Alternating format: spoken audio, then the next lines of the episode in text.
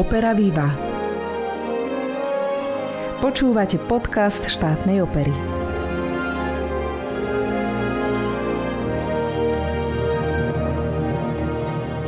Milí naši poslucháči a poslucháčky, som veľmi rada, že ste sa aj dnes rozhodli stráviť s nami čas pri počúvaní kapitol o histórii štátnej opery.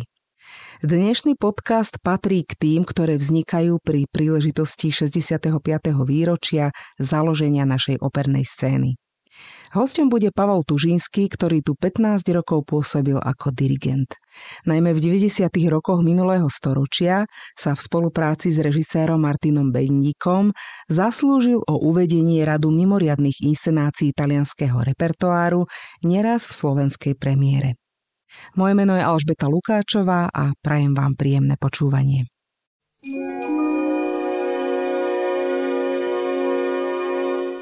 Pri mikrofóne už sedí bývalý dlhoročný dirigent bansko opernej scény Pavol Tužinský. Vítajú nás. Dobrý deň.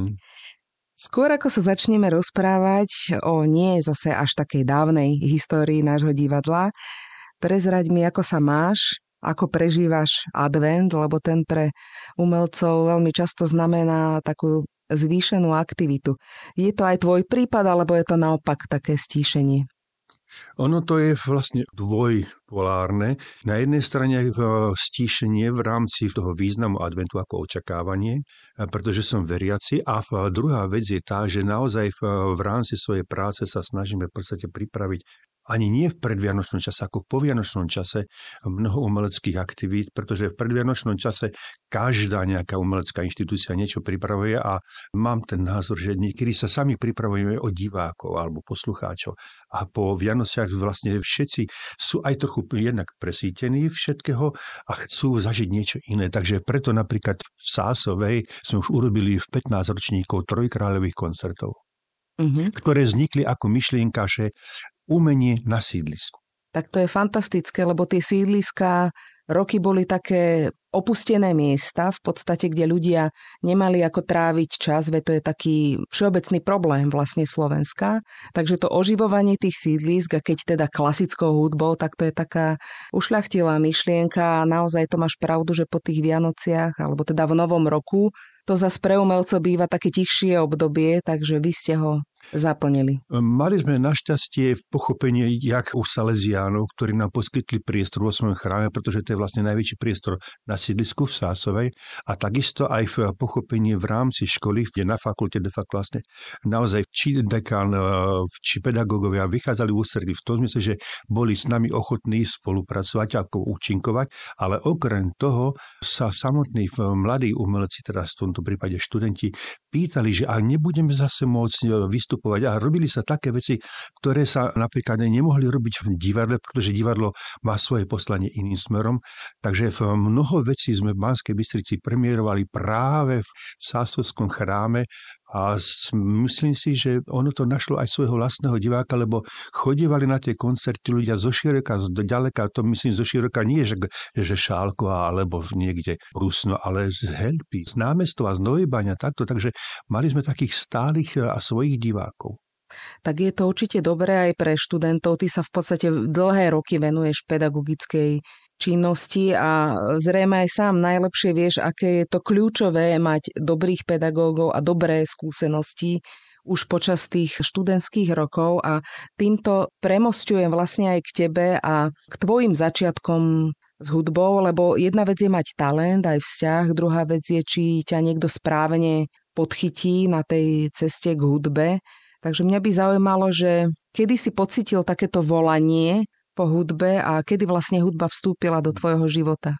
Tak od bábetka som de facto vlastne sa stretával hlavne cez eh, Vianočné obdobie s hudbou, lebo môj ocko bol organistom na Horehroni v Hronci a veľmi dobrým organistom aj komponoval, aj dirigoval. V Hronci sa robili de facto vlastne figurálne omše, kde vystupovali nielen zbor, ale aj solisti a orchester, ktorý v tom čase bol symfonický orchester v podbrsovských železiarniach. Takže od tých čias si ja pamätám, že vlastne tá hudba je mojou súčasťou.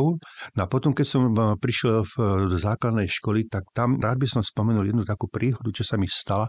Bol som v prvom ročníku nejak tak v novembri alebo kedy a vtedy chodievali v bansko umelci robiť výchovné koncerty. A bol tam starý pán Štefán Babiak, no starý, Štefan Babiak starší, tak by som to mohol povedať, a ešte nejaká solistka. Teraz neviem presne, kto to bol. No a hrali v telocvični, ktorá mala dobrú akustiku vo Valaštenskej starej základnej škole ja si pamätám ten pocit do dneska, že ako sa mi všetko ako chvelo v rukách, keď spieva Štefán Babiak. Takže toto považujem za taký impuls, ktorý ma akože trošičku navedol, že aj ja chcem ísť na hudobnú školu, že ja tiež ako de facto vlastne by som sa rád učil hudbe. Potom som sa so Štefanom Babiakom stretol ako mladý asistent dirigenta, ako repetitor v Národnom divadle, kde sme robili maso de facto vlastne ako hostia pripraviť na Evgena Onegina a vtedy som mu povedal, lebo som si spomenul na ten hlas, že to je ten hlas, ktorý som vlastne vtedy počul, že pán Babiak, vy ste de facto vlastne spôsobili moje nasmerovanie aj profesionálne, aj záujmové. Na no niekoľko rokov na to de facto vlastne sme boli kolegovia tu v bansko opere. Mňa by zaujímalo aj to, ako si sa dostal na tú cestu dirigentskú, lebo to, že ľudí baví hudba, to je celkom bežné. Väčšinou idú študovať nejaký nástroj alebo spev, stanú sa s nich, dajme tomu, pedagógovia alebo praktickí hudobníci, ale predsa len byť dirigentom alebo túžiť po takejto profesii je niečo mimoriadne. Bol to taký nejaký tvoj nápad alebo ťa niekto na toto nasmeroval? Neviem presne na toto odpovedať, ale môže, že to vychádza aj z toho, že hral som na niekoľko nástrojov a dá sa povedať, že dobre. Bol som dobrý aj hre z listu. A vlastne toto všetko spôsobovalo to, že vlastne som iným hovorí, že skús to takto hrať, skús to takto spievať. A cez toto možno, že sa nejak dostalo k tomu, že ma vlastne nahovoril, lebo ja som chcel študovať ísť do Prahy husle, ale môj profesor Urban v Žiline, tam prišiel za ním jeho kamarát Peter Hradil, ktorý učil v zborové dirigovanie na VŠMU, že nie sú dirigenti. Nevieš o nejakom talente, o niekom, to by to mohol vlastne robiť na takýmto spôsobom nahovoriť, že choď na skúšky tam. Prišiel som do Bratislavy na skúšky, som si zo sobou zobral aj husle, že im môže zohrať aj na husle, aj na klavieri, čo chcú. A nejak ma prijali a už to ostalo a niekedy môžem povedať, že stalo sa mi neraz v živote, že mi prišlo aj ľúto, že som neostal predsa len pri tom nástroji, lebo byť dirigentom je síce krásna vec, ale to ste de facto vlastne sám, ste nie organickou súčasťou kolektívu, čo sa týka vzťahov. A prišiel som sem napríklad do Bystrice, lebo ja som mal ešte nejaké štácie aj predtým dirigentské, ale prišiel som sem do Bystrice a myslel som, že tu budem hrať aj nejaké kvarteto. Nenašiel som v podstate partnerov, ktorí by som chceli hrať komornú hudbu asi z tých dôvodov, že my máme toho hrania dosť, daj nám prosím ťa pekne pokoj. A tak som si musel potom vystačiť viac menej, e, môžem hovoriť aj mená? Áno, pravda, že. E, s pani Turňovou, ktorú považujem za najgeniálnejšieho korepetitora, s ktorým som kedy robil. To naozaj možno zodpovedie asi. A s ňou sme prehrali takmer celý symfonický repertoár e, v rámci štvorčného hrania na klavíri a takto som vlastne muzicíroval. Mal som partnera, s ktorý mal o to záujem a ja som o to mal záujem tiež. Takže e, dneska ako pedagóg napríklad nemám takých kolegov jednak na škole, ktorí by mali záujem zahrať si štvoručne a ani, ani študentov nemám takých, ktorí by táto hudba nejak veľmi zaujímala. Urobia si svoje povinnosti, ale nejak niečo navyše. To, čo sme my boli, ako samozrejme, pre nás bolo samozrejme, že sme hrali, že ten muzikánsky chtíč u nás bol veľmi silný stále sa niečo dialo a to mi dneska chýba u týchto mladých, ale to sme asi skočili veľmi ďaleko. Tak je to podľa mňa taký aj všeobecný problém, že ľudia alebo mladí ľudia veľmi často nepociťujú takéto volanie. To je to, čo ty nazývaš chtíč po tej muzike, po tom praktickom muzicírovaní, ale možno je to naozaj, že tých vnemov je strašne veľa a veľmi veľa sa počúva aj pasívne hudba a málo kto má chuť aktívne k niečomu pristúpiť a takto muzicírovať. Môžem do toho vstúpiť? My sme napríklad nemali doma gramafón. Hoci sme hudobnícka rodina, gramafón sme nemali, to znamená, že keď som sa chcel zoznámiť s nejakou skladbou a páčila sa mi, tak som si musel zahrať na klavír. A toto dneska naozaj nie je. A ja aj keď vyzývam svojich študentov, že aby hrali komornú hudbu, že hrajte dvaja, traja, štyria, to je jedno koľky, ale hrajte stále, pretože poprvé vás to de facto vlastne bude naplňať aj po tej, nielen po tej stránke muzikantskej, ale aj vedomostnej. Je to tak, ja si myslím, že pre dirigenta je ako veľmi dobrá výbava, keď je aj e, praktický hudobník. To si v podstate aj sám potvrdil, ale zaujíma ma tá dirigentská časť, teda tvojej profesie. V tom zmysle, ja predpokladám, že si študoval u Ladislava Slováka alebo u Bystrika Režuchu, neviem, týto. U obidvoch. U obidvoch. No a obzvlášť teda sa hovorí, že tá slovákovská škola bola pomerne taká akože prísna, aj on ako osobnosť bol pomerne autoritatívny typ dirigenta, tak mňa by zaujímalo toto, tá psychologická stránka veci, lebo ty si naznačil niečo s tým terčom a že ten dirigent je vlastne osamotený, takže čo je pre teba tá akoby správna cesta práce s orchestrom? Či mať perfektnú prípravu a veľmi jasnú predstavu o tom diele, do ktorej chcem dostať ten orchester, alebo naopak ten orchester mi niečo ponúka a ja to dávam do nejakého rámca. O, no je to z každého rožka troška, ale je pravda, že profesor Slovák bol veľmi náročný v tých e, dirigentách, hlavne po tej umeleckej stránke veľa vyžadoval. To znamená, že u neho sme hovorili hlavne o frázovaní. U Bystrika Režichu tam sa hovorilo o riešení technických problémov. No a ja som bol vždycky skôr bližšie k tomu prvému, k tomu Ladislavovi Slovákovi, takže my sme dokonca spolu hrávali štvoručne, lebo nemali sme pridelených nejakých klaveristov, ktorí by nám hrali štvoručné výťahy zo symfóny, tak sme si vlastne nápomocne vypomáhali medzi sebou a profesor Slovák bol ten, ktorý akože vždycky sedel a popri tom aj vyučoval. A ja som mal tú smolu a zároveň aj šťastie, že mňa chcel mať vždycky vedľa seba, takže mnohé, mnohé veci sme vlastne nemuseli si ani hovoriť, jednoducho to tak nejak muzikantsky vyplynulo, že toto je logika a toto je to slovo, čo je veľmi dôležité, že nás viedol k tomu, aby tá hudba i tá interpretácia tej hudby bola veľmi logická. A na to, aby človek mohol tú logiku nejak z tej partitúry vyťahnuť, nemôžem si pomôcť to je samoštúdium, to sa nedá naučiť tým, že si budem počúvať niečo inšie. Počúvať nejaké nahrávky, to je možné dobre len z toho hľadiska, že aby sa človek nejak nevymykal v rámci určitej tej konvenčnej tradície, ktorá sa samozrejme ako inscenátor má na to právo, aj mohla zmeniť ale v každom prípade tá logika je veľmi dôležitá. To znamená, že keď sa človek naučí trošičku v tej hudbe uvažovať, že keď robí predsa touto legáto, tak potom by mali z nejaký kontrakt, ktoré môže byť non-legáto alebo staccato. Umie to nejakým spôsobom vystavať, aby to malo oblúk, frázu a zase sme pri tom slove logika.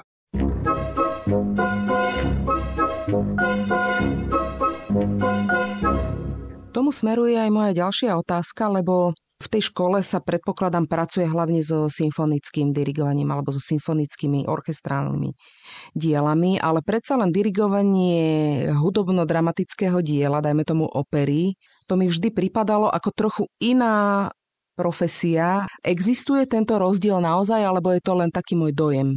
Ten rozdiel naozaj existuje. V 97. sa tu založil symfonický orchester Jana Cikera. Ja som mal tú čest byť jeho šéf-dirigentom a robili sme 6 koncertov za sezónu s tým, že každý koncert de facto vlastne mal svoju vlastnú dramaturgiu, niekedy bol aj reprízovaný. A zo začiatku to naozaj nebolo jednoduché, pretože to myslenie, ktoré sa používa v opere, je lineárne, alebo by sme mohli nazvať horizontálne, pretože ideme stále po tej melodickej linke ale ako náhle robíme symfonickú záležitosť, to by môžeme povedať, že to je vlastne vertikál a to je iné hudobné myslenie. Tam tí hráči musia zrazu začať vnímať niektoré veci ináč, lebo pri tom horizontálnom myslení s tými spevákmi niekedy sa zastaví ako keby uprostred frázy, lebo spevák sa potrebuje nadýchnuť a orchestr de facto vlastne mu pomôže a aj si možno, že oddychne, neviem na toto presne odpovedať, ale pri tej symfonickej hudbe je ten hudobný čas, pretože hudba je umenie prebiehajúce v čase ten hudobný čas sa organizuje iným spôsobom. V podstate plinie stále nejakým spôsobom a aj keď sú tam nejaké pristavenia, ale sú zase len v rámci tej určitej logiky toho času. Mm-hmm.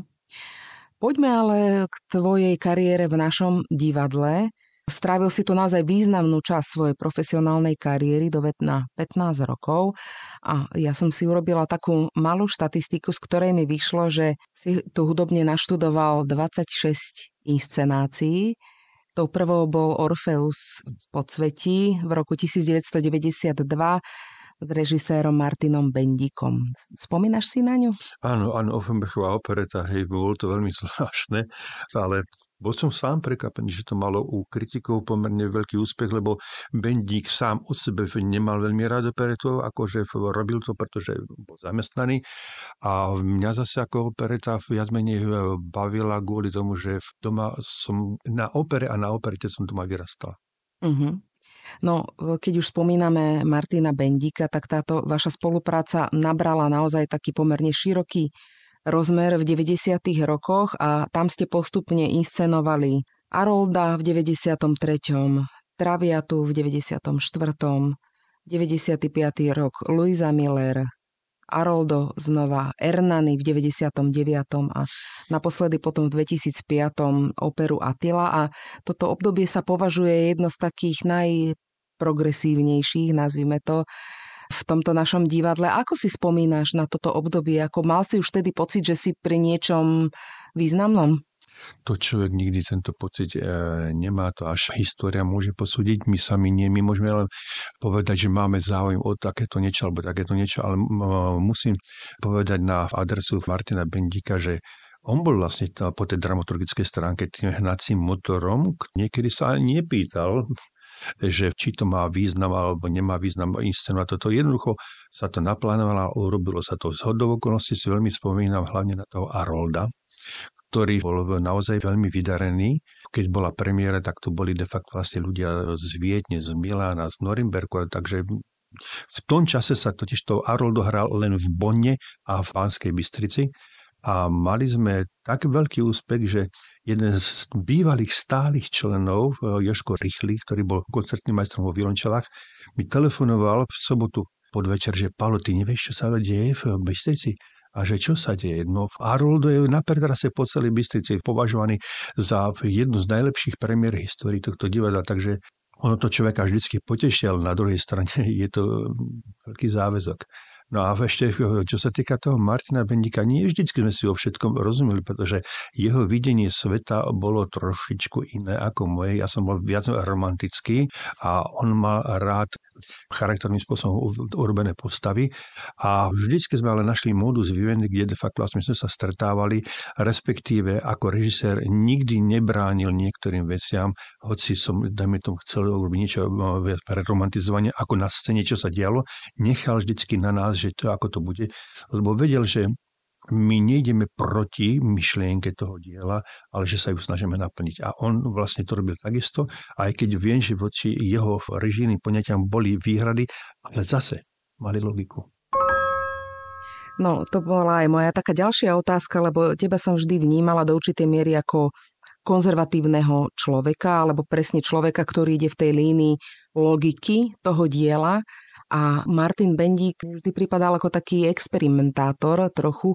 Konec konca aj tie inscenácie boli pomerne moderné, čo sa týka vizuálu. Ako toto išlo teda dokopy a teda či by si bol schopný alebo ochotný aj nehrať niektoré dielo, keby ti nekonvenovala tá jeho režijno-vizuálna podoba? Mňa na scéne dokázala vždycky de facto vlastne iritovať jedine vulgárna záležitosť eh, alebo vulgarizmy. Toto som neznášal. Stalo sa to aj v tomto divadle niekoľkokrát, ale nikdy nie s Martinom Bentíkom. Takže nebol problém, nebol problém. Bolo to len vec eh, vzájomnej dohody a rešpektu, lebo ten náš eh, rešpekt medzi nami bol pomerne výrazný. My sme v podstate, eh, on je mladší odo mňa, ale sme boli veľmi dobrí kamaráti už počas vysokej školy, kde sme sa už o všeličo možno zhovárali, ale ešte nie o tom, že budeme niekedy spolu nejakým spôsobom tvoriť a pracovať, ale považujem za naozaj, a som Pánu Bohu ďačný za to obdobie, ktoré sme spolu prežili. No keď hovoríme o týchto mimoriadných premiérach v 90. rokoch, tak určite treba spomenúť aj mimoriadných spevákov, ktorí tu boli. Minimálne vo vzťahu k Aroldovi mi napadá Gurgen Ousepian. Tu si ešte aj ja pamätám, ako taká tínedžerka som sedela v hľadisku, teda očarená tým, čo vidím, aj, aj vizuálne to bolo, myslím, že to bola taká tá scéna s tými niekoľko sto sviečkami, ktoré svietili a do toho teda krásne Gorgen spieval, tak zaspomínaj prípadne aj na na niektoré také výrazné spevacké osobnosti, ktoré sa tiež ťahnú tou tvojou dirigentskou kariérou. Ono ich bolo dosť veľa, aj zahraničných a by som predsa len dal trošičku prednosť teraz tým bansko spevákom, tak Gurgen Osepian, že sem prišiel, bola záležitosť pre všetkým pána riaditeľa Smitku, ktorý ho som nejakým spôsobom dotiahol, neviem skadela ako, ale urobil veľmi dobre, pretože Gurgen Osepian tu nebol síce dlho, ale za ten krátky čas urobil skutočne nádherné inscenácie a bol to ten typ umelca, ktorý má svoje vlastné videnie, má svoju vlastnú logiku, ale vždy rešpektuje aj inscenátorov, takže tá spolupráca s ním bola vlastne, dá sa povedať, veľmi tvorivá, pretože keď sme mu niečo povedali a o niečo sme ho požiadali, tak on okrem toho, že vyšiel v ústretí, ešte tam dal vždy aj nejakú takú svoju vlastnú nadstavu, čo sa nestáva veľmi často. Takže bol to výnimočný typ umelca, speváka.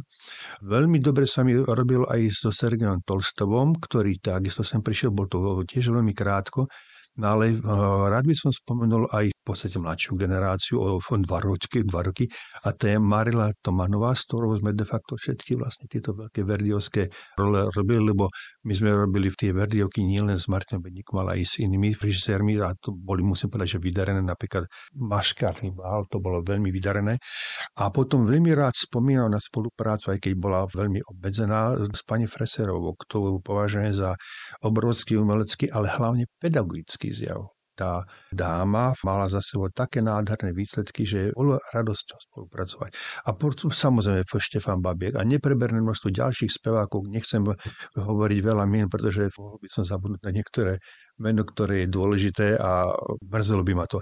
Všeobecne môžem povedať, čo sa týka Banskej Bystrice, že speváci predsa sme len boli menšie divadlo, ako je Národné divadlo, ale dostali sme častokrát oveľa lepšie kritiky, respektíve cenili si našu prácu aj kritici ďaleko viacej ako niektoré výsledky v Národnom divadle, čo teraz nie, nie je z mojej strany myslené zle, ale skôr ako pozitívum pre toto bansko divadlo.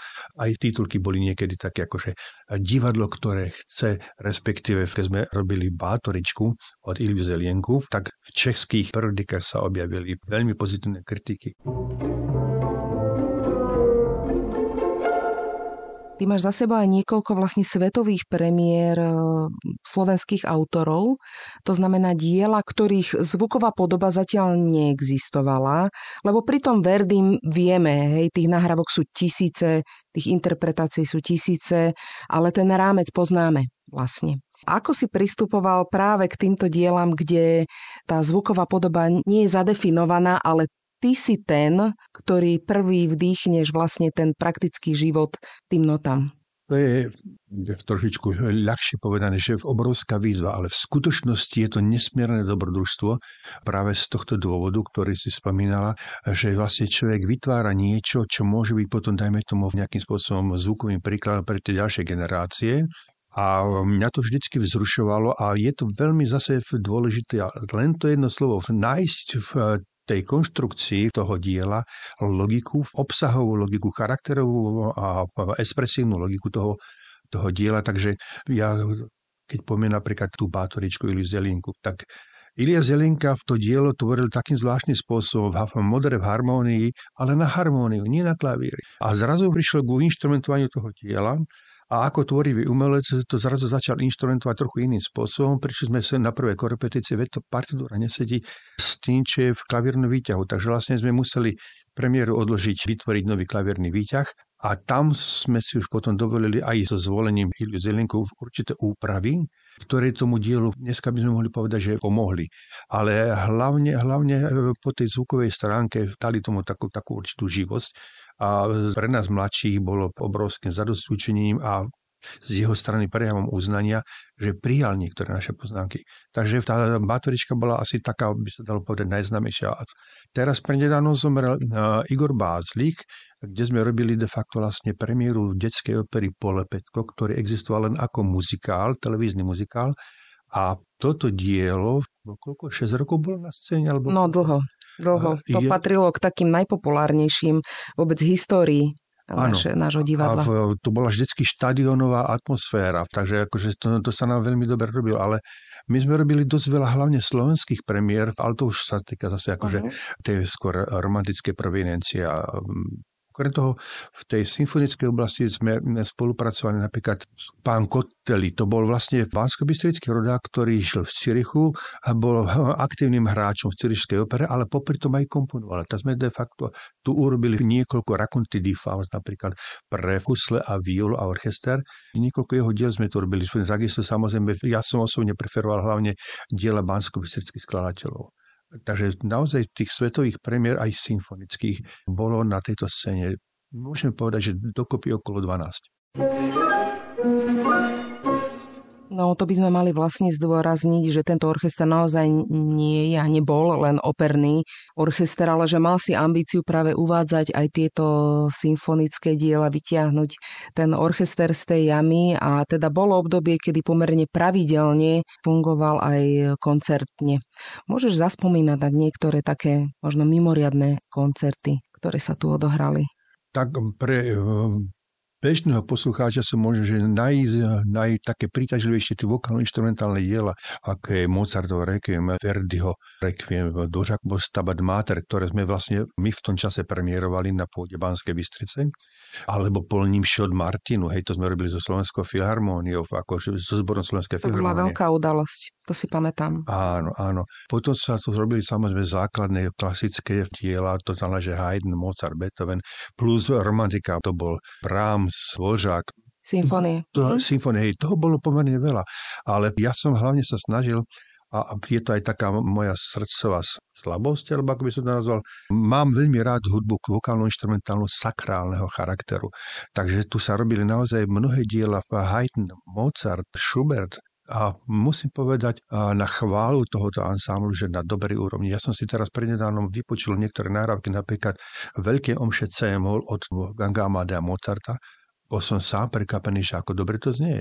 Okrem toho, že máme napríklad live nahrávku Stabat Mater Antonina Dvořáka, takže vieš, akože e, naozaj robili sa tu veci, ktoré boli veľmi zaujímavé, ale hlavne umelecky hodnotné. Pozývali sme sem významných solistov ako interpretačných, či Vašek Hudeček napríklad, aj tu bol Marian Lapšanský, Ondrej Lenár ako z dirigentov, Harvey Bordovic z Izraela, takže snažili sme sa trošičku ponúknuť tomu mansko publiku zaujímavé veci. Premostíme teraz k tvojej pedagogickej kariére, lebo tento svet sa, predpokladám, snažíš sprostredkovať aj svojim študentom.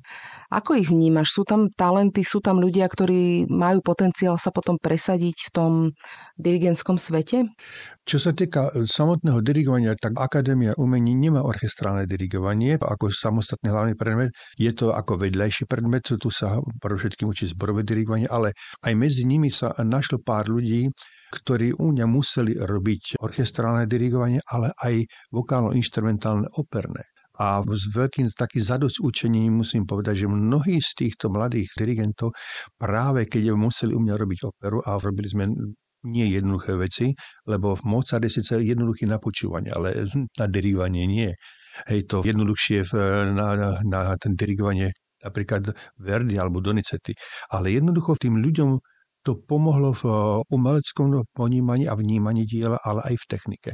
Takže z tohto hľadiska, akože boli tam významné talenty, dneska už dokonca niektorí z tých umelcov sú už aj eh, zároveň našimi kolegami na Akadémii umení, No a všeobecne, keď to tak môžem povedať, trošičku mi chýba také väčšie zapálenie pre umenie, hlavne u tých instrumentalistov, ale neviem, či je to daň tejto dobe a daň, dajme tomu tomu covidovému obdobiu, lebo to bolo jedno veľké nešťastie, ktoré podľa môjho názoru ešte bude mať niekoľko, niekoľko rokov dopad na, na celkovú úroveň nášho školstva, našej kultúry, pretože ten rok a pol alebo dva roky, ktoré sa de facto vlastne poriadne nevyučovalo, to im už nikto nevráti.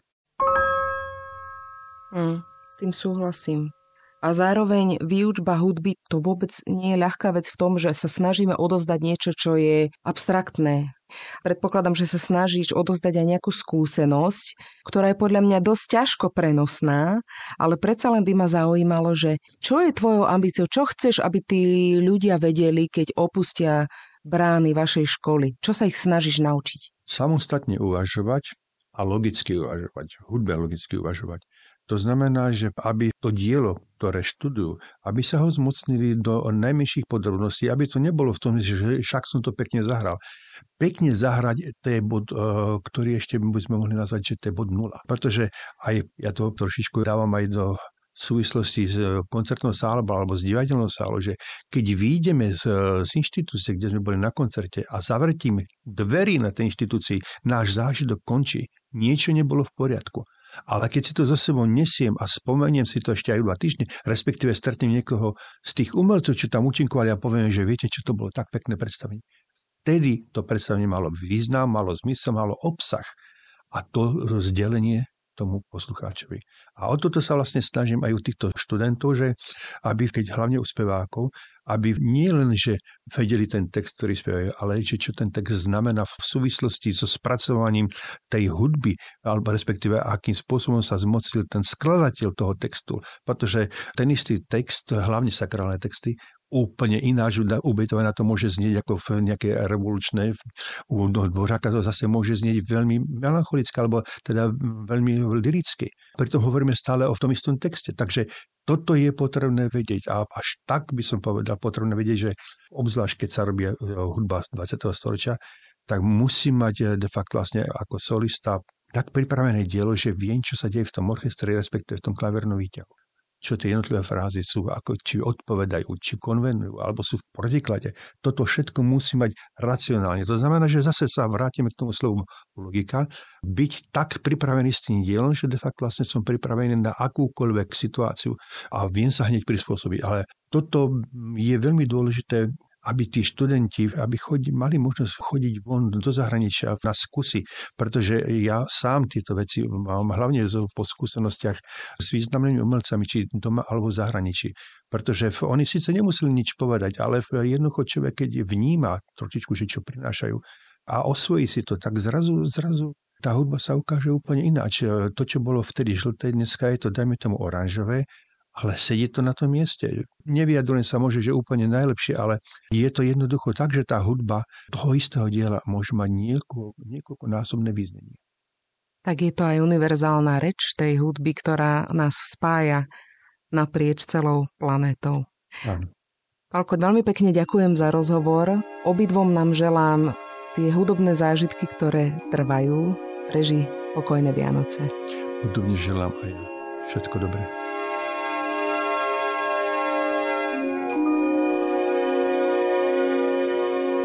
Hosťom dnešného podcastu bol dirigent Pavol Tužinský.